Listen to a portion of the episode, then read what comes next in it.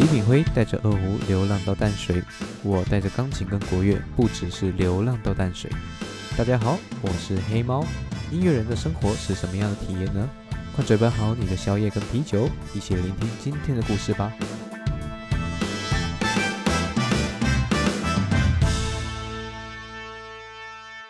嘿，好，大家又见面啦！不知道大家这个周末愉不愉快呢？好。上回讲到我的工作是告别式的乐师，我们今天要把时光稍微往回转一点，回到哪里？回到我还是学生时期的时候，这个部分稍微要讲一下，为什么要回到学生时期？你学音乐的过程其实蛮重要的。那我可以很明确的跟大家说，我小时候非常的不喜欢上钢琴课。这个时候觉得这样讲好像不是很礼貌，但其实小时候上钢琴课的时候，都会希望说，拜托钢琴老师出车祸不要来上课，我今天就不用上课了。小时候厌恶上课到这种程度，我不知道是哪里出了问题，有可能钢琴老师太凶，或者是你完全不知道你那个时候到底练钢琴要干嘛用。那直到我看了一部电影，就是周杰伦的《不能说的秘密》。哎，对，偶像的力量就是这么强大，在钢琴上面多帅多美呀，还可以把妹啊？没有了，不是把妹不是重点。对，总之看了那部电影之后，整个对钢琴的兴趣又出现了，然后加上那个时候又换了一个比较和蔼可亲的钢琴老师，所以我才渐渐又对钢琴产生了热情。那我们那个时候的偶像基本上。就是林俊杰啊、周杰伦啊、王力宏啊，诶，这几个人好像争议蛮大的哈。目前，那可是我觉得目前的偶像，像什么网红的一些，anyway 不知道，我讲不太出来名字，毕竟这个不是我的年代。我就觉得迷这些人，我不如去迷这些歌星，他们的歌好听，不管他们现在为人怎么样，我是觉得还可以。对，这是我的我自己的想法。那。回到学生时期，是因为我们学校比较特别一点，我们学校是国立，那有一些大型演出什么的，基本上第一时间都会先找我们去支援。讲好听一点，叫给我们机会。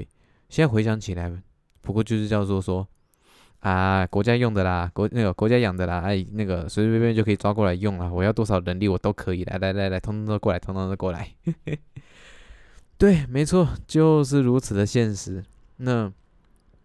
那个时候，我学生时期就参加过两场的演唱会的帮忙，有点像演出了，但不算是真正的演出，就是出个画面这样子。有一场是过年的红白歌唱大会，我们我跟同学就是在舞台上穿了一些很好笑的服装，然后拿着乐器左摇右摇，左摇右摇，还摇的很规律，很好笑，不知道在干嘛的。我忘记是哪一年的了。如果现在找，应该还找得到。我记得那个时候是朴学亮的《子曰》那场表演，我们有帮忙去参与。后台就拿着狗乐器在那边摇来摇去的，看起来很智障的，就是我们。对，这个比较没有争议性，我觉得可以先讲。那比较有争议性的是最近比较红的，刚回来的黄、绿、红。哎，对，这三个颜色非常的敏感。而我觉得可以不用顾虑，那就是王力宏的火力全开演唱会。我不知道那个时候为什么会找到我们学校来，然后跟我们老师有对谈。老师直接找我来跟我谈这件事的时候，其实我有吓到，说啊，哦，我们是演戏曲的学校，为什么会跑来找我们演这些东西？那个时候其实蛮开心的，因为我当初的梦想其实就是成为一个歌星、歌手，自创型的那种。自弹自唱的歌手在舞台上，我想说，哦，有机会可以站在舞台上，诶，可以在小巨蛋上面跟算是偶像嘛。那个时候其实也没有非常的喜欢王力宏，但也不排斥他，因为毕竟那个时候那个时候的大咖大概就那几位，我相信大家应该都很了解。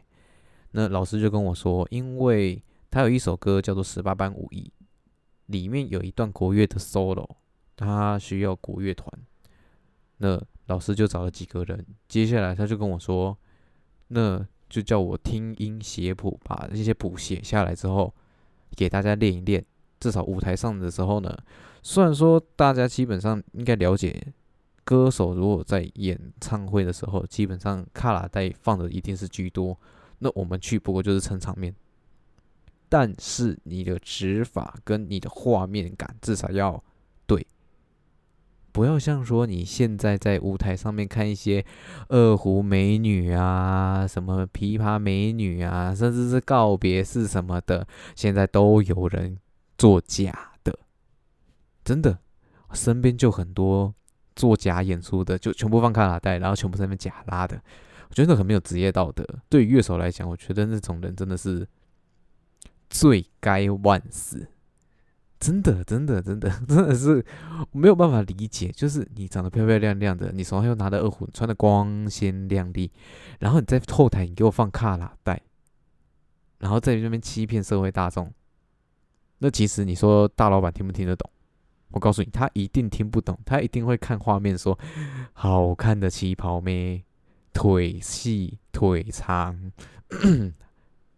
这个部分我们下一次再抱怨。OK，总之那一年我们才高一还是高二，那这场演出我们就接了下来，我就焦头烂额的去听音写谱，因为老师也知道我那个时候特别喜欢弹流行乐的谱，那我自己听音又我自诩啦，自己听音不算太差。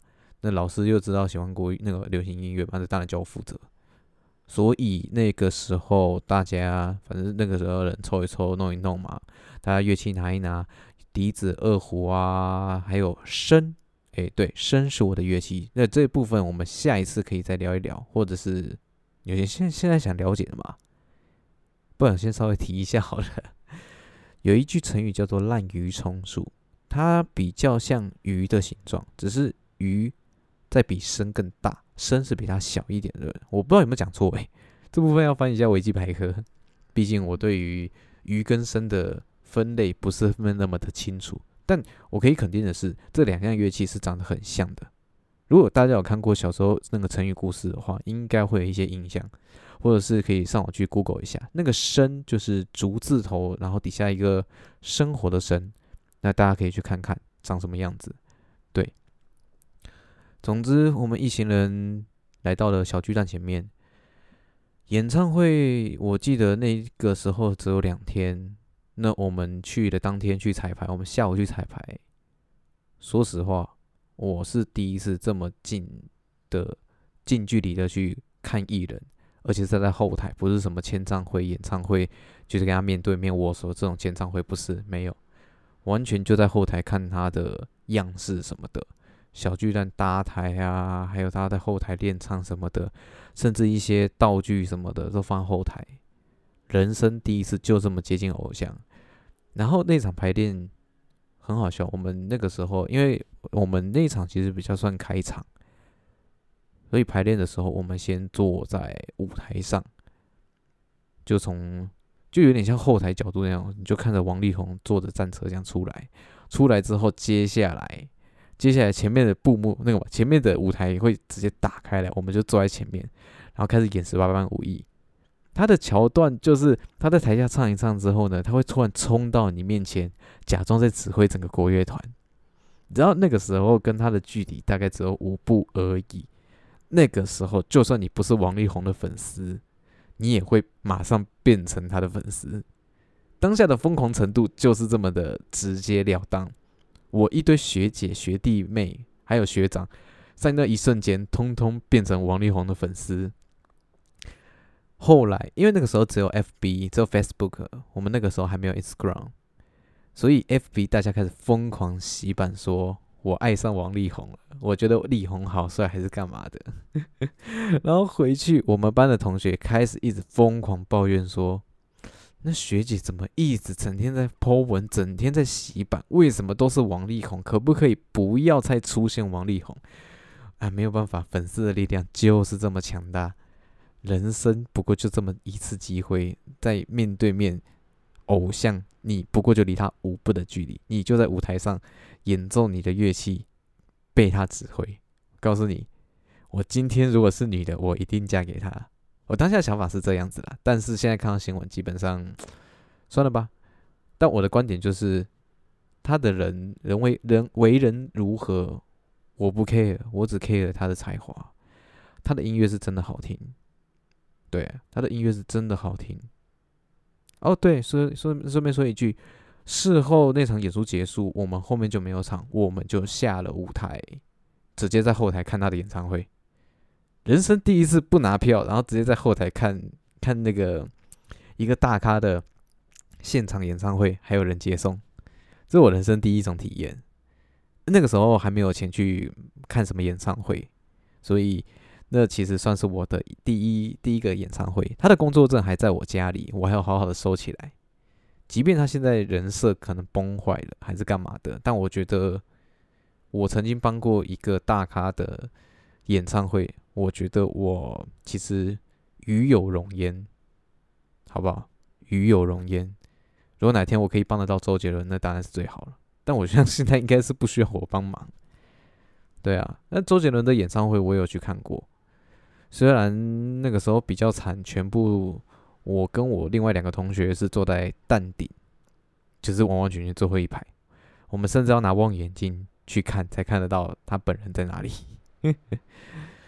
演唱会追星的经验我其实很少，因为讲真的，我是没什么钱，而且我其实比较喜欢就是自己做一些音乐跟自己练琴的人，所以偶像的部分呢，可能就没有没有真的要追到现场这么夸张。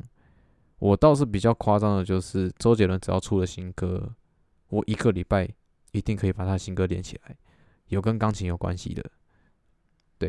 这个部分下次可以再讲一下。我觉得练琴的部分也需要需要时间去打磨，因为不是大家说你音乐一出来，你马上就可以弹，没有没有这种事情。你很多听到的跟看到的，他们演奏的很厉害，其实你要你要那个你要知道一件事，他们在台底下练了多久。所谓台上一分钟，台下十年功。对于表演艺术者来说，我觉得这是完全通用的一件事。好，那感谢今天大家的聆听，那我们下周四再见喽。哎，不对，不是下周四，我们是周四，讲下周四有点太太久了。好，那就先这样喽，各位再见，拜拜。